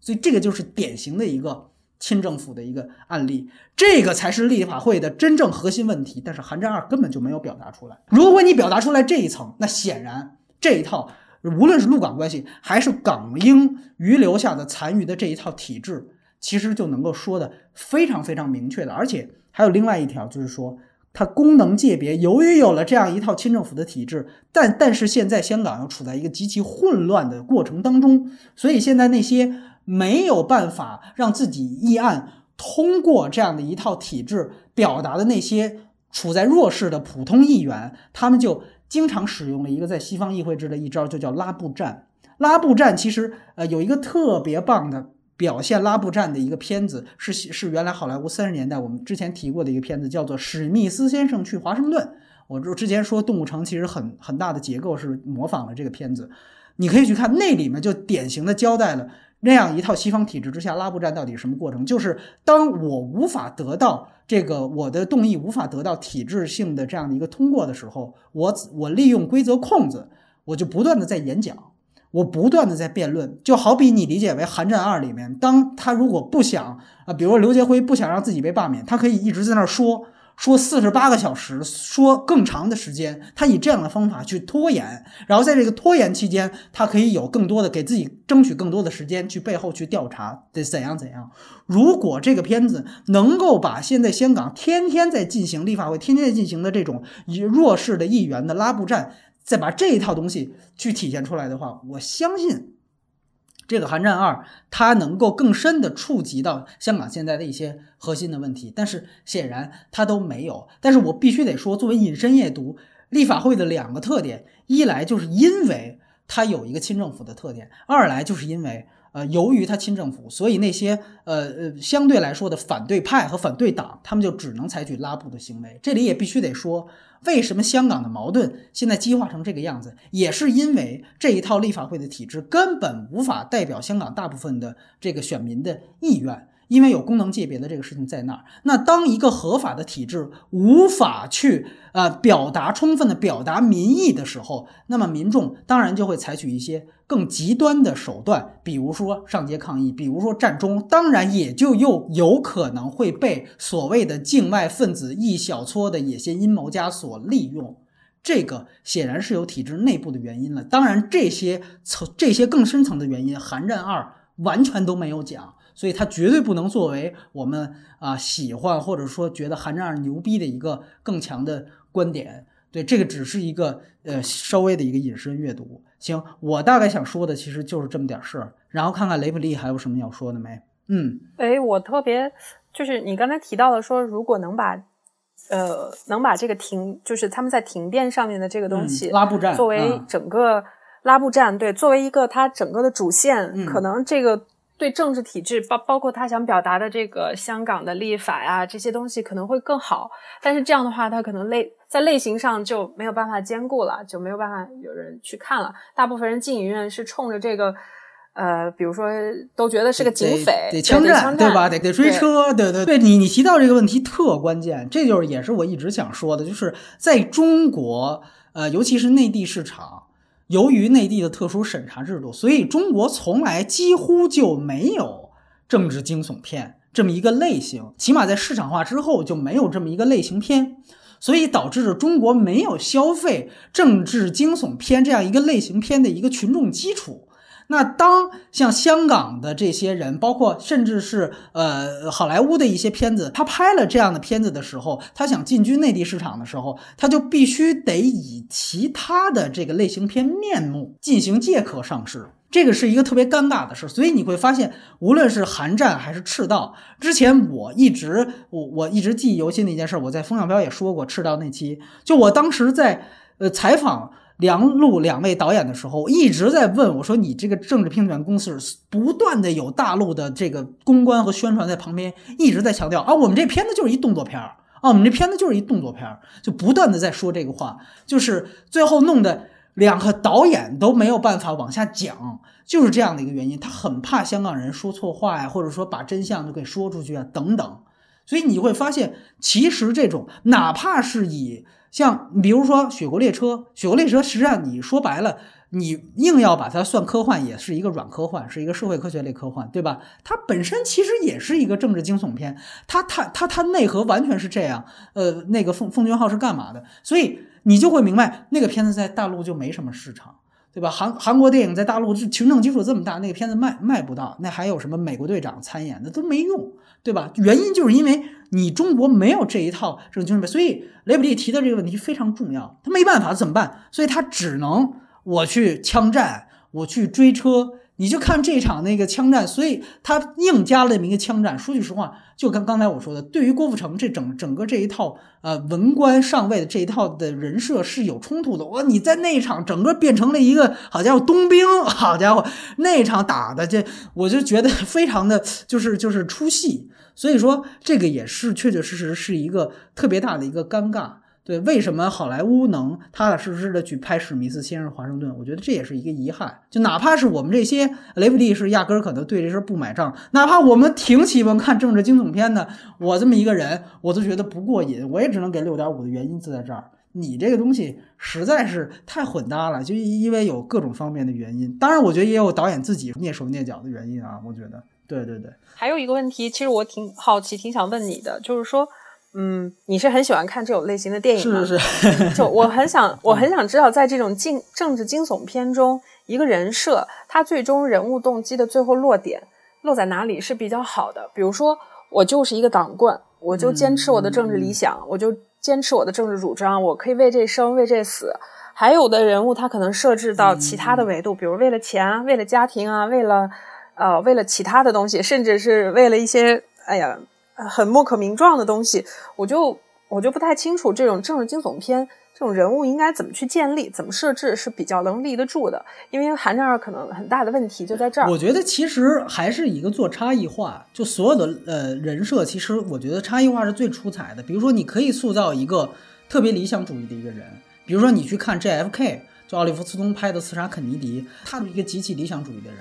但是呢，他也当然他也非常聪明，但另外一方面呢，他的对手可能是整个一个体制，或者是体制的一个代表。那个人可能是属于是呃老炮儿，政治老炮儿，是深谙这些政治手腕的。但是最后可能你会发现，最后他点明了一个就是一个政治的一个本质。但是这个人他本身是不可能成功的，他会有一个宿命感的营造。很多的就是好的政治惊悚片，包括加华斯拍的片子，其实几几乎都是这样。他其实是首先，他通过一个特别理想主义的人设，由于他特理想主义，所以他才会较真儿嘛，他才会继续追下去。然后通过他的这样的一个呃遇到或者说他追踪的一个事件，引出一个政治大阴谋，然后最后会交代一个他跟这个大阴谋的一个冲突。所以这个人设基本上，我觉得他一定要有反差，要不然是一个理想主义的一个事，要不然或者像呃这个呃《雪国列车》里面美国队长演的那个角色，就是他被政治改变了。这个人设也非常动人，就要不然是你一直跟这个制度死磕，堂吉诃德式；要不然的话呢，就是你最后呃由一个特别牛的人，特别也本来是挺健康向上的人，最后你跟他同流合污。呃，其实黑社会你要把他呃这么去类型划分，他也是这样的一个人。你看那个呃呃任达华那个角色不也是吗？那到最后，包括古天乐那个角色，本来不想上位，最后上位，真正到一到上位，包括和内地警察的合作，最后使得他逐渐的。这个其实也是一个很动人的，当然这个不局限于政治惊悚片，只是就你也可以讲一个，比如说商业片，最后在商战当中，最后他堕落了也可以，或者是星球大战那种。但是政治惊悚片显然他的这种让他堕落的动机，或者说让他跟体制对抗的这个动机的冲突是最明白的，是最明显的，因为它是政治惊悚片，本身他这个阴谋，它就就是就是可以随便的去讲，当你明确的，那一科。